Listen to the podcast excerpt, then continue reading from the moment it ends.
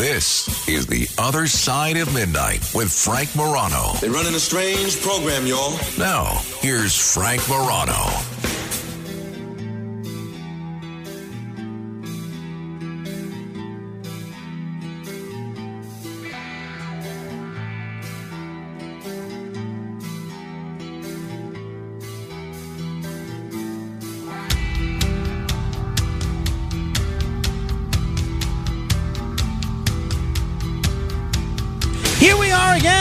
It's the end of my week, but uh, that does not mean I will be taking my foot off the gas pedal in the least for the next four hours. Prepare yourself for an intellectual, emotional, entertaining, and psychological journey, the likes of which you cannot hear anywhere else on the radio. But we will begin this program as we do our last show of the week. By the way, coming up uh, next hour, Robert F. Kennedy Jr., independent candidate for president. We're going to talk to him about a wide variety of issues what's happening in the United States, what's happening with his campaign, what's happening in the Middle East. We're going to touch upon a wide variety. Stay tuned for that. But first, The Other Side of Midnight proudly presents Ask Frank. Ask Frank anything. Ask Frank anything. Ask Frank anything. Ask Frank anything. That's right. This is your opportunity. Rather than allow me to control the content for the other 19 hours of the week, this is your opportunity to ask a question about anything you like. Just dial in at 800 848 9222, and whoever has the best question will get, you ready for this? A brand new Other Side of Midnight magnet. Now, someone who told me he is in the market for just such a magnet is veteran broadcast journalist known uh, not only around the New York region, but around the country. My colleague at WABC in New York, Dominic Carter. Hey, Dominic. Good morning. It's nice to be here with you. Thanks for sticking around. Of course. You know, I listen to you all the time, Frank. Mm-hmm. And uh, whether you're listening now from Detroit, you're in Detroit, Yeah, right? at, uh, AM 910, the superstation. That- oh, that's right. That's right. You're on a lot of cities, a lot of states across the country right now. And I listened to the Ask Frank segment, Right. right? And I said, you know, one day I want to be part of that because Okay, I've heard right. people call and ask you what type of underwear you, and you answered, and you answered. I do my best. I would never.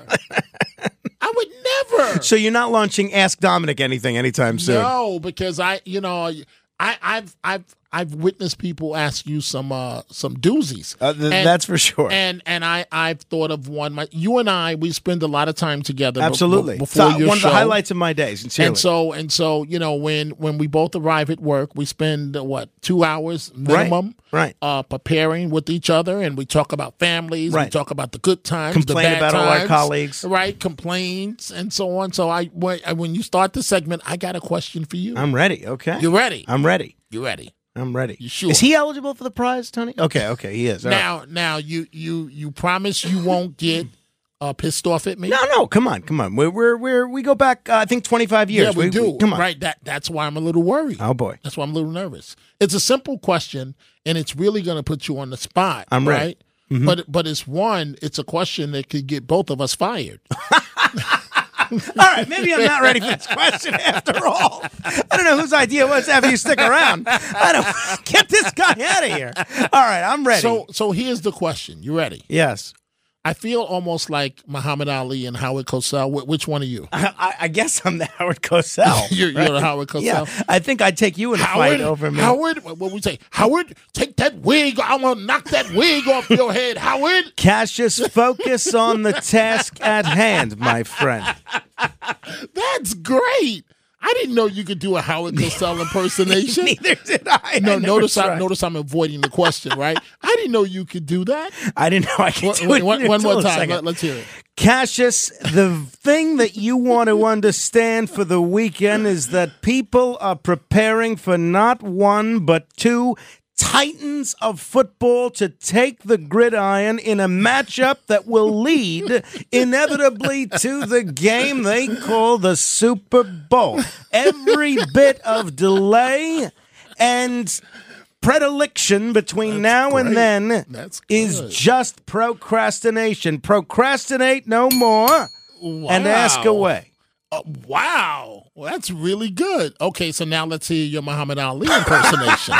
Let- do you don't have you don't have one like I think that. I could only do Muhammad Ali post Parkinson's. Unfortunately, Oh, where yeah, I don't say mean. anything. Well, yeah, I don't mean. I don't mean. Yeah, I can't Parkinson's. do I, I mean. I, I mean Muhammad at, at his at his uh, at his height of his career. yeah, I, I'll leave A that one bit. to you. I, you know, yeah, I, I'd have to. Uh, I'm so I'd have to pretty. think. There so you go. Pretty. There I'm you so pretty.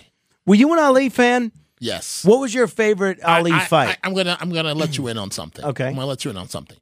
Every African American male I in. America. You know, we, we used to in in the hood in the Bronx, New York. We used to walk around singing this song. Right, it would go like this: Muhammad, the Maha- Black Superman. Superman. That's what Right. we would call Floats him. like a Right, butterfly. right, right, Right, yeah. So let's hear a little bit of Muhammad Ali Yeah. before I get to the question. a little bit, just a little bit.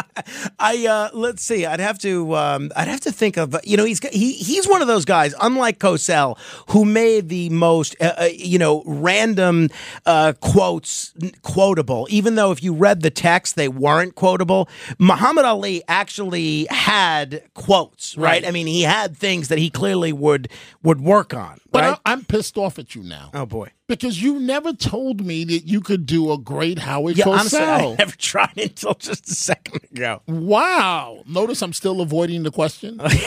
Notice that? Notice that? So, so you backed you backed Ali over George Foreman. I, I, I, I think I, I, I'm being honest with you. Yeah. Um, every African American child in America, when Muhammad fought, remember th- this was a time when you couldn't. You, you sometimes you would see a tape delay Right, or right, right. whatever. And it was always you were rooting for Muhammad Ali. I don't like the way he treated some of his opponents. Yeah, once well, I once I became a grown man, the way you know the way he disrespected them. Well, you know, I mean, I think that Joe Frazier is probably the Right, best example of that. But uh, you know, in some ways, it's a lot like Trump, and I don't mean to, you know, make the comparison because one was a boxer, one was a hey, president. can I, I want to know what you Yeah. would do with this situation? Okay, I'm ready. this is a true story. Mm-hmm. The true story. Can you believe Joe Frazier, before he died a few years ago, had the nerve to hit on my wife in front of me? Can you believe that? I, you know, based on everything I know about Joe Frazier, I am not the least bit in surprised by that. of me. How did your wife react? I hope she, didn't go thought- home with him. No, uh, of course not. She, I, my initial reaction was, I'm gonna slap this dude in the mouth. And then You I was like, it's Joe right, and then I, and then I'm like, Even at uh, 75, right. I'm like, wants to uh, take a chance? That, that won't be a good idea. But you know, he just mildly flirted. And Sure, of course sure, she, sure, okay. Of course, she loved loved every moment. A moment. Uh, Chris Tucker. Uh, when when we met him at at uh, one of the conventions, it was in Los Angeles. He was just nice to her. He didn't hit on her. But Joe Frazier, and then I'm like, dilemma. What do you do if Joe Frazier hits on your wife? I- you got me. What did you do? What what do you do when Joe Frazier pulls your wife? You know. Yeah, I, I mean that's when you break into your Muhammad Ali impersonation. you say everybody's flirting with Joe Frazier. Everybody's flirting with Joe Frazier wherever That's I go, good. convention after That's good. convention. That's good. So so here's my question. I'm ready. Mm-hmm. Here's my question. It's a two part question. The hard part first. Okay. What is the worst thing about being on the radio? Seriously. Um, well, for me, and the way I do this show, and this is as honest as I can be in answering that question, um, because I mean, you you hear the show at least, you know, the first hour or two as you're you're driving home. Um, you know how honest I am about everything. I'm honest Yes. about my opinions. I'm honest. Yes. Some management gets furious when people call in and say, you know, why did you answer that? Right. Right. Um, like like when they ask you if you would hit on something and you're like, Yeah, Right, you answer the question. Well, so and that- I'm like and I'm like, never. I So- would never answer that question. Well, so that and that's exactly what I was going to say. Uh, the level of honesty that I have on this show, it has gotten me in trouble so often. Okay. With it, professionally is one thing, but it's such another thing for you to come home and your wife happens to hear, you know, that oh, portion of the show. Frank, I got to be honest with you. Rachel, she she's a woman of tremendous class because some of the answers that you give, you would get home with me and your clothes would be on the front Well, lawn. so, but I've not only that's not only happened with my wife. It's happened with my mom. It's happened with uh, at least two of my siblings. It's happened with so many of my friends who hear the things that I say, not just in this hour, but just throughout the show, because you get you get wrapped up, right? You get caught up. You get in the whirlwind, and then by the time the show is over, you think, "I can't believe that you I said that," and then sure enough, neither can they. What do you mean you told that story? Don't you real? My wife didn't. I told one story, which I'm not going to repeat, about my Please wife. don't. Uh, Please don't. she was furious with me for two or three days, and we had to go away for that weekend. So you're telling me that the Howard Stern movie is accurate when when i i he gets into it with his wife because she's like, "Why the hell would you go on the radio and tell those stories?" uh, as far as I'm concerned, 100%. I mean, I don't have Howard's height, his hair, and probably not his $500 million paycheck. But other than that, we're practically kindred spirits. So the worst thing is that you're completely honest. And, and that gets me in trouble with the people that I share stories about. Absolutely. 100%. okay, so if you're gonna ask the worst thing, then you have to also ask what's the best thing. Well, honestly, and and this is why I, you know, uh, over the years, over the last, you know, I think I've been in radio, you know, 21 years or so, and I've, I've had opportunities to do other things, sometimes for a lot more money. But what keeps me wanting to do this, and I hope this is the job that I have for the rest of my life, sincerely, is that And you say um, that. uh, is that, and and I say it off air, even mm-hmm. You is do. that there's a level of intimacy with this medium that is unlike anything else, right? People are listening to us right now as they're home in bed under the covers. They're listening to us right now as they're getting up to go to the bathroom because they have an overactive prostate. They're listening to uh, us by themselves in their car as they're driving home from a late shift at work or from a night out on the town. And to think that people actually welcome you to the moments that they would never even think of sharing with another person while they're under the covers, while they're in the bathroom, while they're driving home alone. I think it's a really special thing. And there's such a, a level of intimacy with this that I don't think is present in television. I, I've done a little bit of television, not like you have, but whenever I've been on television, overwhelmingly people will say, Hey, you know, that was a great tie you had. Or, Oh boy, you could really use a haircut. Or, Hey, you know, Frank, you look like you're getting a little heavy. Almost never do they respond to any of the things that I've said on television, sincerely. And this is, again, not having done They- as much TV as you. They don't. It's They all don't. about aesthetics. It's about look. It's about energy. It's about how I move my hands. On radio, every bit of And- and you don't like that. You well, like no. Well, I I would prefer to have a conversation about the things that I'm saying, and radio allows you to be heard, whereas television it just allows you to be seen. Well, it, it, true story, true story. So you you're very photogenic. I know you deny it and Well, you, you self-deprecating and so on. But but you do national television. I've seen you several times.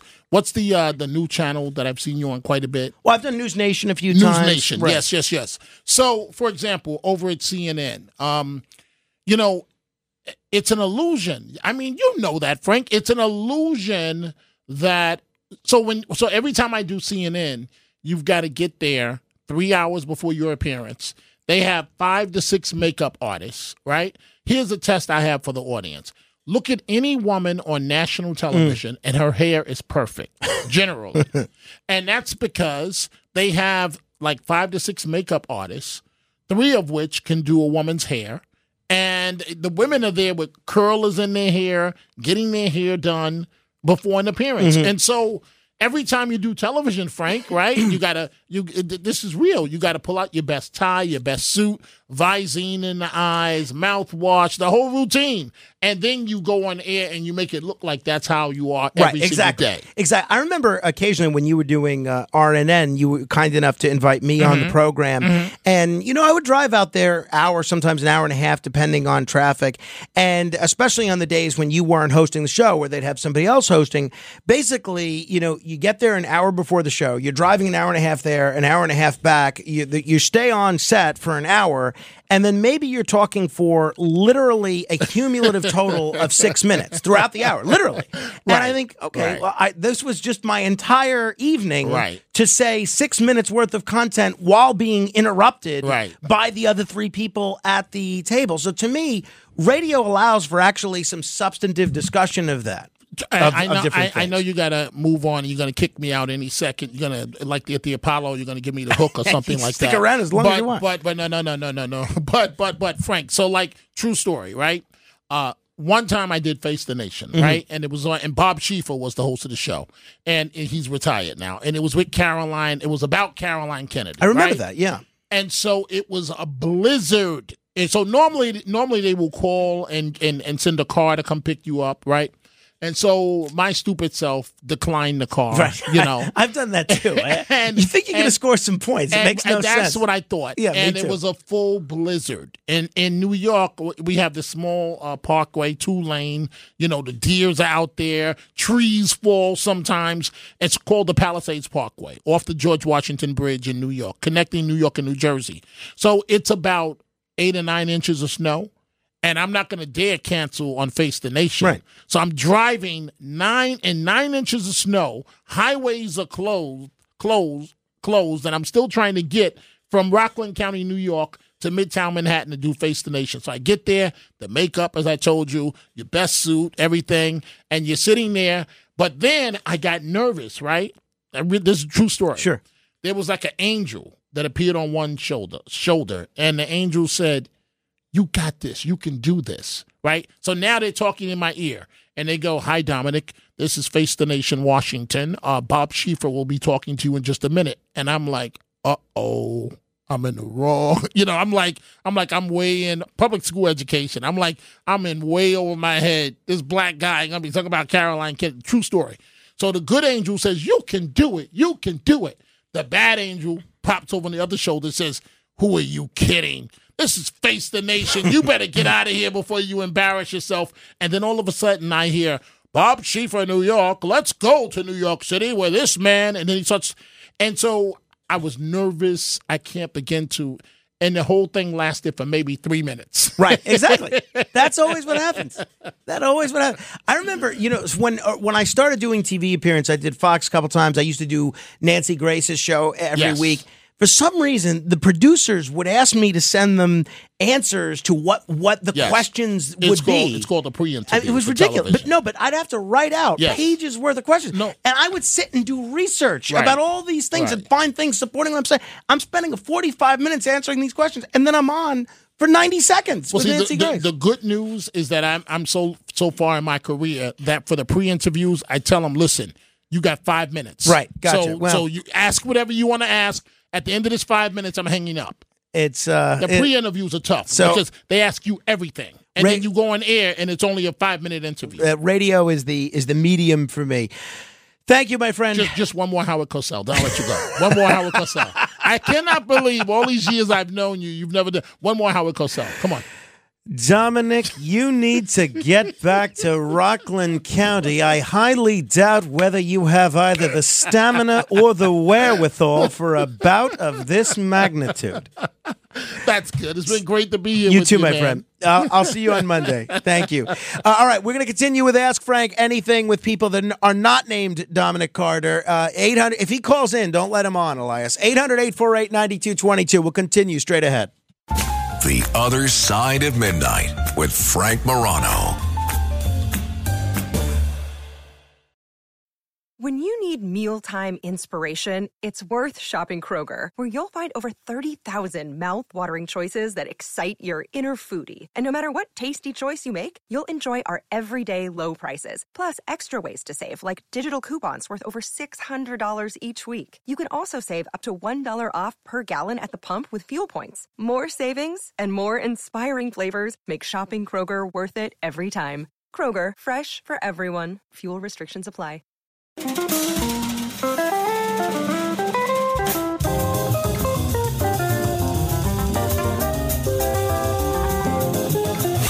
It's The Other Side of Midnight with Frank Morano.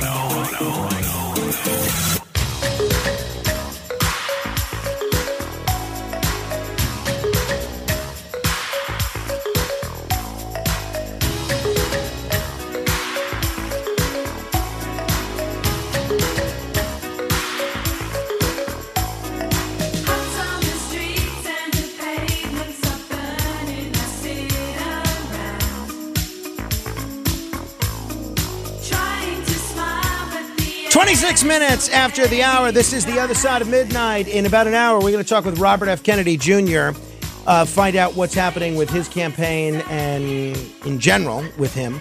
Uh, we'll cover a, a wide variety of subjects, but uh, for now, we're taking your questions on any subject. The Other Side of Midnight proudly presents Ask Frank. Ask Frank anything. Ask Frank anything. Ask Frank anything. Ask phone Frank number. Anything. 1 800 848 9222. Whoever comes up with the best question, as judged by Tony Elias and Broadway Bill Lee, who I understand got a new time slot over at CBS FM. Congratulations to you, Bill. I hope that works out well for you. We'll be getting a, uh, a prize at the end of the hour. Joe is in the Queens. Hi, Joe. Yeah, hi, Frank. Two part question. First is, uh, you know, this idea of the press used to do exposés, the so called media, Rolling Stone magazine. Now it seems like it's trending towards running cover or cover up. So I'd like to ask you about that. As uh, do you see things that way? And the other thing is the composite of the eligible bachelor. Has that changed from what would be traditionally seen from a woman's point of view as the eligible bachelor? Has that changed significantly? Clarify for me a little bit more your the first part of your question. Um, I think I'm clear on the second part of your question. Clarify for me a bit more what you're asking uh, as far right, as right. the okay. media. You, you had Matt Taibbi writing for the Taibbi, Rolling right. Stone. All, yeah, yeah, a guy like that. All right. Now it seems like uh, uh, uh, information is basically being excluded from the press or omitted and not dug up, as opposed to digging it up. It, it, it's they're, they're going out of their way not to dig up information. Well, look, I, I think there are some good journalists out there, Joe. I think, uh, unfortunately, the corporate media has an agenda, right? And unfortunately, the, the corporate media, rather than be an entity that tries to hold people in power accountable, and look, you see this with the fawning coverage that they give Nikki Haley. Um, rather than hold people in power accountable, they try to cozy up to people in power and be their best buddy, right? Um, the exception to that is the independent media. And there's a reason I love highlighting the work of independent journalists and having so many independent journalists on this program. Matt Taibbi is one. He has not come on this program, but we talk about his work from time to time. Same thing can be said of Seymour Hersh. Uh, but Lee Fang, who comes on this show regularly, Michael Tracey, who comes on this show regularly, even folks that were formerly part of the corporate media and now are strictly independent, like Judge Andrew Napolitano. I think there's an incredible appetite for people that call balls and strikes when they're not being paid by a major corporation. You know, this is a long clip here. I'm not going to play the whole thing, but this is one of the better explanations I've ever heard. And I don't care what you think about the person saying it, but this is one of the better explanations I've ever heard about why people in the media, and it doesn't matter Republican or Democrat, if you're right leaning establishment like the Wall Street Journal or left leaning establishment like the New York Times, why people in the media really do whatever they can, for the most part, to protect those in power. And it has to do with the mindset of who gets hired by corporate media. This is Noam Chomsky in about 1996 talking with a BBC journalist by the name of Andrew Marr. And Chomsky's analysis is the most spot on thing I've ever heard in terms of why the media more or less is is so lame. It's it's a little long. I don't know if we're going to play the whole thing because we have a lot of people that want that have questions, but uh, I'm going to play a, a chunk of it here. is a, a censoring organization. Um, tell me how that works. Is the, you- you're not suggesting that um, proprietors phone one another up, or that many journalists get their copies spiked, as we say? It's um, actually Orwell, you may recall, has an essay called Literary Censorship in England, which was supposed to be the introduction to Animal Farm, except that it never appeared, in which he points out, look, I'm writing about a totalitarian society, but in free democratic England, it's not all that different. And then he says uh, uh, unpopular ideas can be silenced without any force. And then he, How- how? he gives two This is what I sen- don't he gives a understand. Response, which is not very profound, but captures it. He says two reasons. First, the press is owned by wealthy men who have every interest in not having certain things appear. But second, the whole educational system from the beginning on through just ex- gets you to understand that there are certain things you just don't say. Well, spelling these things out, that's perfectly correct. I mean, there, it's the first sentence is what we expand This on. is, this is what I don't get because it, it suggests that I mean I'm a journalist. People like me are self-censoring. No, not self-censoring. Uh, you're, there's a filtering system that starts in kindergarten, It goes all the way through, uh, and it, it's not doesn't work 100%, but it's pretty effective. Uh, it selects for obedience and subordination, uh, and especially I think So, so, so stroppy people won't make it to positions be of influence. behavior problems, or if you read uh, applications to a graduate school, you see that people will tell you he's not uh, doesn't get along too well with his colleagues. You, you know how to interpret those things. I, I, I'm just interested in this because I was brought up, like a lot of people, um, probably post Watergate film and so on, to believe that journalism was a crusading uh, craft and that there were a lot of um, disputatious, stroppy, difficult people in journalism. And I have to say, I think I know some of them. Well, I know some of the best and best known investigative reporters in the United States. I won't mention names, but uh, whose attitude toward the media is much more cynical than mine. In fact, they regard the media as a sham, and they know and they consciously talk about how they try to play it like a violin. If they see a little opening, they'll try to squeeze something in that ordinarily wouldn't make it through.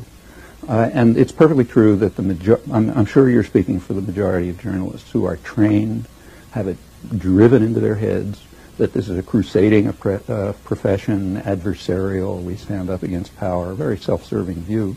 Uh, on the other hand, in my opinion, I hate to make a value judgment, but the better journalists, and in fact the ones who are often regarded as the best journalists, have quite a different picture, and I think a very realistic one. How, how, can you, how can you know that I'm self-censoring? How can you I know that you're journalists are... self-censoring. I'm sure you believe everything you're saying. But what I'm saying is if you believe something different, you wouldn't be sitting where you're sitting.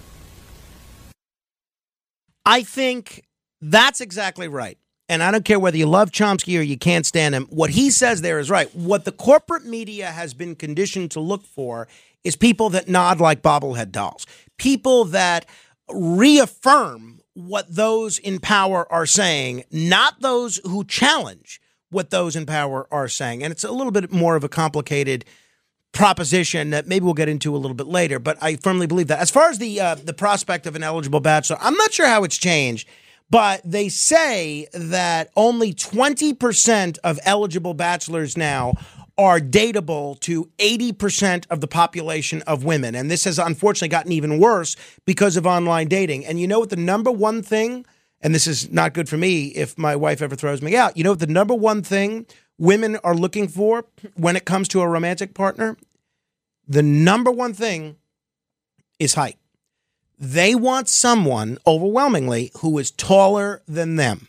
So that's the number one thing. Unfortunately, for a lot of folks, the next thing is income. If you're not making over $100,000 a year, you are going to have a tough time getting selected by 80% of the women in the online dating pool. Then it goes to education and everything else. Height is unfortunately number one. I don't think that was the case 20 or 30 years ago. 800 848 9222. Robert in Suffolk, what's your question? Hi, Frank. Did you ever meet your doppelganger? What was it like? No, I don't think I did. Uh, When I was um when I was in uh, baseball camp at Rich Martin's All Star Baseball Camp at Hofstra University, I met I had a baseball coach. There was one of the coaches there whose name was Frank Kelleher, who people said uh, looked like me. He was actually a, a college baseball player with uh, Hofstra for a time. But no, I don't think we looked exceptionally alike. Uh, a lot of people said that uh, I looked like Joey D'Angelo, the fellow that drove the taxi cab in which Curtis Sliwa was shot. Um, I could see that a little bit, but um, no, I never met anyone and said, "Oh boy, that person really looks like me." Because um, I did go see Liev Schreiber, who obviously a lot of people say looks like me in the play uh, Talk Radio, but I didn't get to meet him after the show, so we never had, got the chance to have a conversation about how alike the two of us look with one another. 800 848 9222. Uh, Peter is in Harlem. Hello, Peter. Yes, Frank. You know, when uh, Bloomberg was running for president, he went to a nursing home, and it was an older, you know, the one of the rag, older guys was a, rag, a former rag merchant, and he says to Mr. Bloomberg, he says, Mr. Bloomberg, you're a billionaire, and Bloomberg said, of course. He said, You must have hurt a lot of people to get to that point. My comment to you is, what do you feel about that? What do I feel about that? Um, do I think you have to hurt people to be a billionaire? Yeah. No, no, I don't. I mean, look, I think if you look at so many of the people that are billionaires, so many of them are billionaires either because they came up with an inno- something new, an innovative way of doing things. I'm thinking of people like Sam Walton. I'm thinking of people like Steve Jobs. I'm thinking of people like Sir Richard Branson. I'm thinking of people like Mike Bloomberg, or uh, because they inherited their wealth right? And certainly, if you inherited uh, millions of dollars and you turned it into billions, you know, you didn't necessarily hurt anyone. And I'll tell you, I work for a billionaire, John Catsimatidis, who uh, was a star in five different businesses. And as I've, you know, as at least from what I've seen, I don't think there's any record of him hurting anyone. But no, I think if you look down the list, Mark Zuckerberg, Larry Ellison, um, all these folks, I don't think there's anybody. I don't want to say there's nobody. I'm sure a lot of billionaires did take advantage of a lot of people, and I'm sure there's a lot of folks that I'm not aware that they took advantage of. But no, I, I think that's a fallacy that is put forward by people like me who aren't billionaires to kind of justify the fact that someone that we think we're better than is a billionaire and we're not. I think it's a byproduct of envy. Uh, but no, I don't think that's the case at all. 800 848 9222. 800 848 9222. Howard's in Babylon. What's your question, Howard? Howard. All right, Howard's busy. 800 848 9222. Uh, Jay is in Cincinnati. What's your question, Jay? Hey, hey, Frank, when you living near uh, the largest city in the country here, isn't it comforting for you to know when you go out of town on vacation, coming back, you can go to the same haunts that you've gone to for years and years? Your favorite bakery, your favorite restaurant, your favorite stores. Isn't it wonderful to know that they'll still be there? Yeah, I mean, of course. I mean, that Sinatra song with the line, it's nice to go traveling, uh, but it's so much nicer coming home is, is so true. I mean, there was about seven years where I did not set foot outside of New York City because I felt that I just loved New York City, that I was a part of it and it was a part of me. Now I've tried to broaden my horizons a little bit and recognize the importance and the value of traveling to other places. But yeah, I mean, I, I'm sure everybody feels this way about their home. Um, at least I know a lot of people do. But I think it's a, a wonderful thing to be home and to know what uh, you know wh- what your favorite bagel store is in which neighborhood. Absolutely. 800-848-9222. 800-848-9222. Chris is in the Catskills. What's your question, Chris? Good morning, Frank. So, if you were going to be a political advisor for Nikki Haley, the Republican, and Dean Phillips, the Democrat, for the 2028 election to win their respective parties' primaries, what would your advisement be for each respective candidate? R- uh, meaning right now, what would they have to do?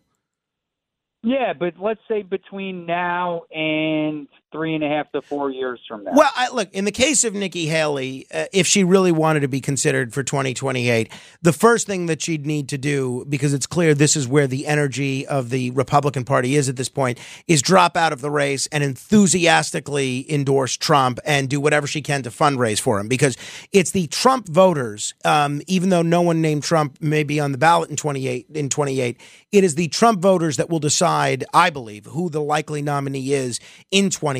So I would say that's the first thing that she needs to do. And I think she needs to reevaluate her approach to foreign policy and realize that's the uh, the Republican Party of years past. As far as Dean Phillips, that is um, you know that is a much more interesting uh, scenario because he really does check a lot of the a lot of the right boxes. So in terms of what he would do, I think that might be a little bit more difficult to answer. I think if I were advising him, what I would suggest is that um, you inst- you run for um, governor or or U.S. Senate in 2026 and um, try and make your way back that way because I think he's alienated, unfortunately, because I, I like Dean Phillips, he's alienated a lot of the power brokers that he'd need to make a serious uh, presidential run as far as uh, as far as I'm concerned.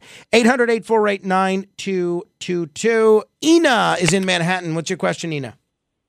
Yes, Frank, I must commend you. You're a very bright person. You should be a professor in a top university Oh, boy. because Thank you. even listen to your, your question that you're asking, you're always on top and you come out clearly and you give the right answer. But I, I called to say, how is your son? I haven't heard you say anything about him so a long time. So how, how is he doing? Well, uh, that's so nice. Thank you, Ina. I appreciate that. I mean, honestly, I feel like there are some days where I talk way too much about my son. Uh, he's doing he's doing wonderfully. He has a little bit of a case of the uh, terrible twos. I may talk about that a little bit later. He around nap time when he's tired, he gets a little cranky, but on the whole, he's just uh, he's just wonderful. Uh, he's wonderful. I, I could watch him laugh uh, all day long. Uh, when he gives me a hug or a kiss, it uh, makes all the other frustrations of my day melt away. Um, he had a birthday party in school yesterday for one of the other boys in his class, Vito. They had pizza. I always ask him what he does in school, and he tells me the same thing every day. We sang songs. And now he doesn't necessarily get a detail about what songs they're singing, but he says um, he really enjoys school, and um, I think he's doing wonderfully. I mean, he called into the show last week when he was sick, which was very nice, um, but he's doing great. Um, very, very blessed, and uh, trust me, I realize that every day how uh, how lucky I am. 800 848 9222. Mordecai is in New Jersey. Hi, Mordecai. Frank, good morning. Um, I just want to piggyback off of that um, that report that you had said about the women and um, their preferences on height. I, I had also read something that um, literally a video of uh, people asking girls um, to get a rich man that uh, you know wasn't wasn't faithful versus a poor man that loved you and was faithful. Who would you choose? And the girl said, "I'd choose the rich man." Really? Um, I haven't seen that. Real, That's I, I'm serious. My question to you is: um, is do you think that this is because? Uh, well, I really I don't want to I don't want to you know round off the question of an ultimatum, but um, what's your opinion on this? Do you think that's uh, do you think it's maybe towards like human nature in terms of they want protection, or is it uh, you know what what what do you where do you think that Well? So Why- I'll I'll accept as true what you just said, even though I, I haven't seen that, but it sounds like you know what you're talking about. I do think it's hardwired by evolution, Mordecai. I think um, women are programmed to look for evolutionarily hardwired to look for someone that is going to protect and provide for them and any uh, offspring they may have. Now, sometimes the form of that protection may be physical, uh, someone that's uh, tall and strong or handy or handsome. Other times it may be uh, someone that has some sort of a natural uh, leadership ability. Otherwise, yeah, it may be money uh, because, you know, obviously you realize on every level that if you are destitute and you can't afford food, it's going to be much harder to survive. We'll continue with your questions on any subject. 800 848 9222, straight ahead. The other side of midnight.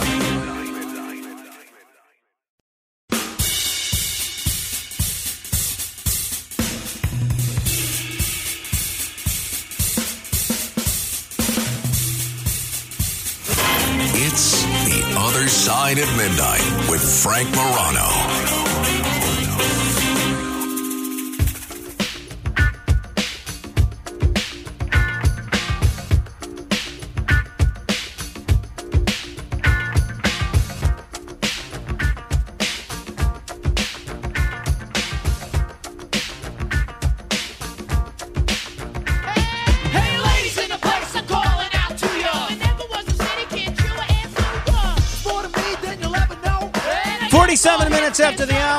Is the Beastie Boys.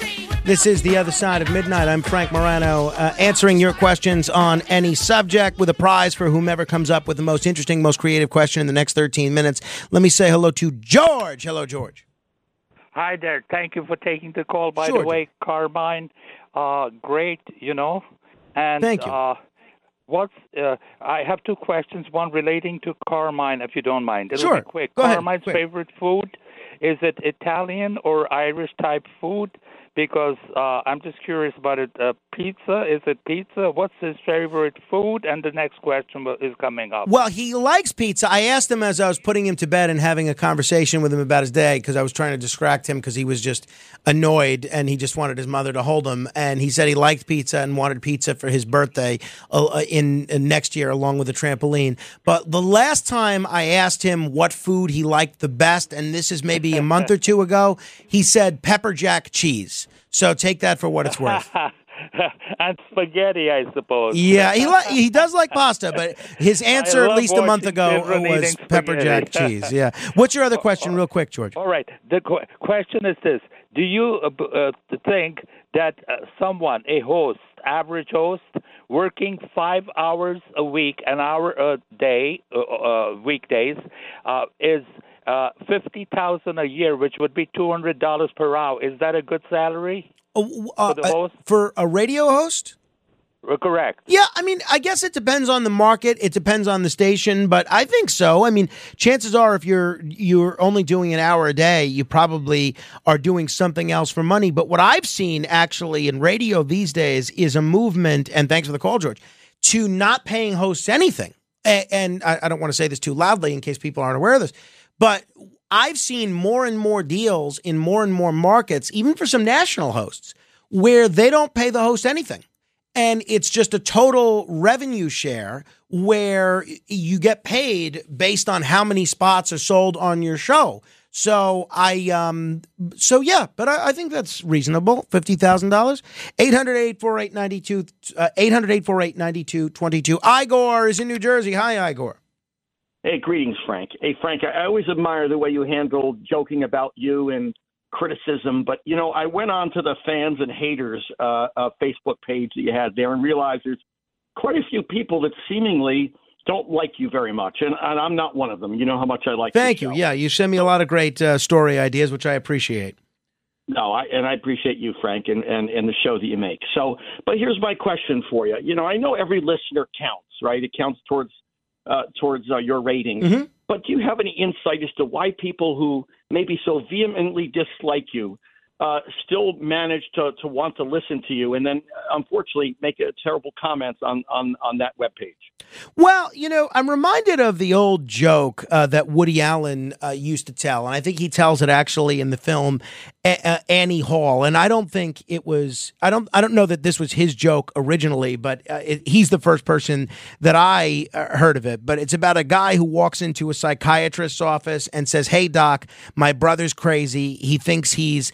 A chicken. And uh, then the doctor says, then why don't you turn him in? And the guy says, I, I, I would, but I need the eggs.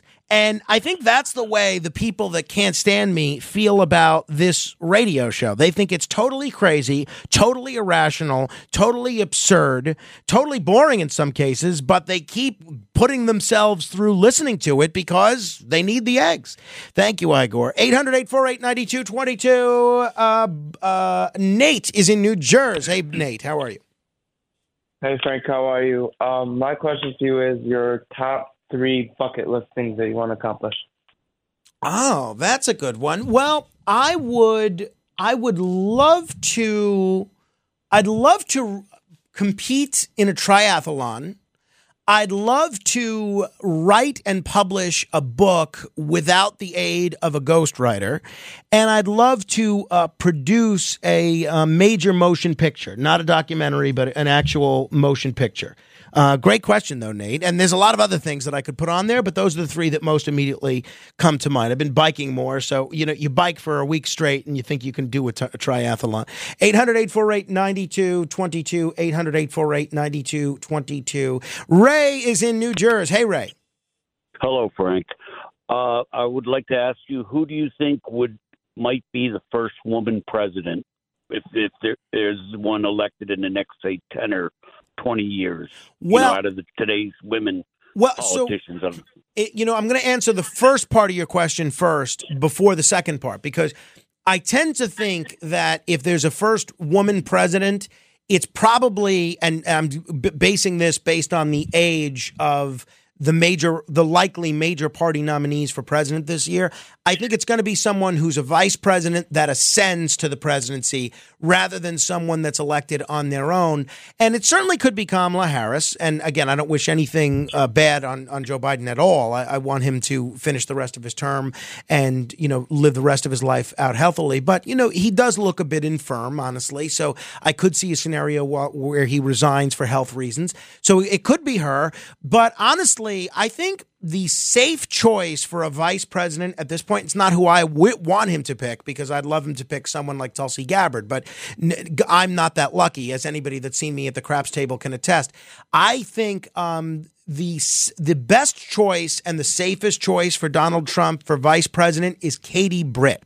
And I think if Katie Britt is the vice presidential nominee in 2024 for the Republicans, then uh, she may either ascend to the presidency if Trump can't finish his term because everybody knows uh, obviously his age, but also he gets impeached eight eight days a week. But uh, also, even if they lose in 2024, I think she probably propels herself to the top of the list of potential nominees for 2028. So that's probably, if I'm betting, um, I'm betting one of those two, either Katie Britt or Kamala Harris. 800 848 9222. Kevin is in the Commonwealth of Pennsylvania. Hi, Kevin. Hello. Uh, Nikki Haley has brought up uh, term limits in her last couple speeches. Uh, wondering what you believe on them, and on top of believing in them, uh, what you believe they should be set at uh, two terms, three terms, or uh, people believe that if if they're elected, they should keep going in there. The thing is, is they keep going in, and we keep getting corrupt people by this happening. Yeah, So uh, I believe in term limits 100%. So I used to be very opposed to term limits, Kevin, and I still regret the need for them, but I've been for them since about uh, the late 1990s. Um, I, I, at first they struck me as very undemocratic, but I've come to be a supporter of them for some of the reasons that you articulated. I'm a big supporter of term limits because everyone says, "Oh, term limits." That if term limits is every election day. If you don't like the job someone's doing, just vote for the other guy. Well, the fact of the matter is, the other guy doesn't run if if there's not an open seat, so often, whether we're talking Congress, mayor, or any other office, president's a little different. But um, so often there's very little competition if somebody that's seen as an easy incumbent doesn't run. So I am all for term limits for every, just about every paid office. You know, in New York City, they um, De Blasio put in term limits for the community board, which is a volunteer position, which I'm on. It, that, that's a joke because there's a lot of districts that it's tough enough to get anybody to serve on the community board. So to term limit that was just uh, absurd. Um, as far as federal term limits go, I think uh, 18 years for the U.S. Senate is appropriate, and I would go probably as far as 18 years for the uh, the House of Representatives. As far as any governorship, I would say probably no more than uh, than 12 years, uh, but that's negotiable. If you want to do 12 years instead of 18 years for the Senate and 16 years instead of 18 years for the House, I'm there as well. As long as there's something that gives us some sense of of turnover. Thank you, Kevin. Appreciate it. 800 848 9222. Uh, Steve's in Florida. What's your question, Steve? Good morning, Frank. Uh, I know you're a gambler, and I know you like casinos. Are you familiar with Nikki Haley and her husband's involvement with the casino Two Kings Casino? N- not at all, actually. No. You know, it's not. It's crazy because it's not on the news. Now, you are familiar with Trump's talking about uh, she might be federally indicted or federally investigated. Have you heard that? I have heard that. Yes. Okay, well, start reading about Two Kings. Yeah, I'm, look, I'm looking at this interesting now. Yeah, this casino is apparently under federal husband- investigation for alleged corruption, and the families of both Haley and Jim Clyburn were apparently given shares of uh, a company that leased slot machines to this tribal casino. I'm going to look into this further, Steve. I had not heard of this, and I thank you for bringing it to my attention.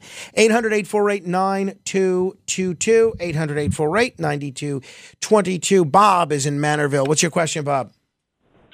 Hey, Frank, I'm going to uh, change the subject a little bit. Uh, I know you're a big sports guy. Uh, did you ever did you ever notice when you're viewing a, a sporting event like a baseball game or a football game, how the cameraman likes to zoom in on a pretty girl? Okay, um, you know, glad he does it. Uh, my question to you is, um, is he being told by the producer to do that, or is he the cameraman just a perv and he's doing it on his own, or uh, he knows it's a male audience and he's, you know, he's, try- he's trying to please the audience. Well, I mean, you say he's a perv, right? I mean, I don't see. I mean, I don't really mean a yeah, perv. no, I, I know, I, I know what you mean, but I, I don't think you know, um, showing a pretty, a pretty girl um, at a sporting event is necessarily something that's untoward in any way. I don't know, honestly. I used to be a um, a cameraman for a uh, minor league baseball team, and the thing that the, the only thing that we were ever directed to go out of our way to focus on was children.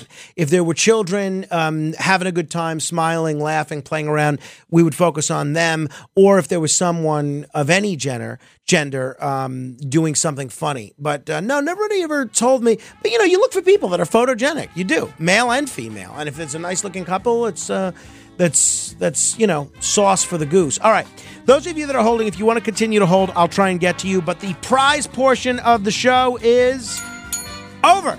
Uh, Tony, is there a consensus on who had the best question? I like Dominic, but I'm gonna go with Nate from New Jersey. Nate from New Jersey.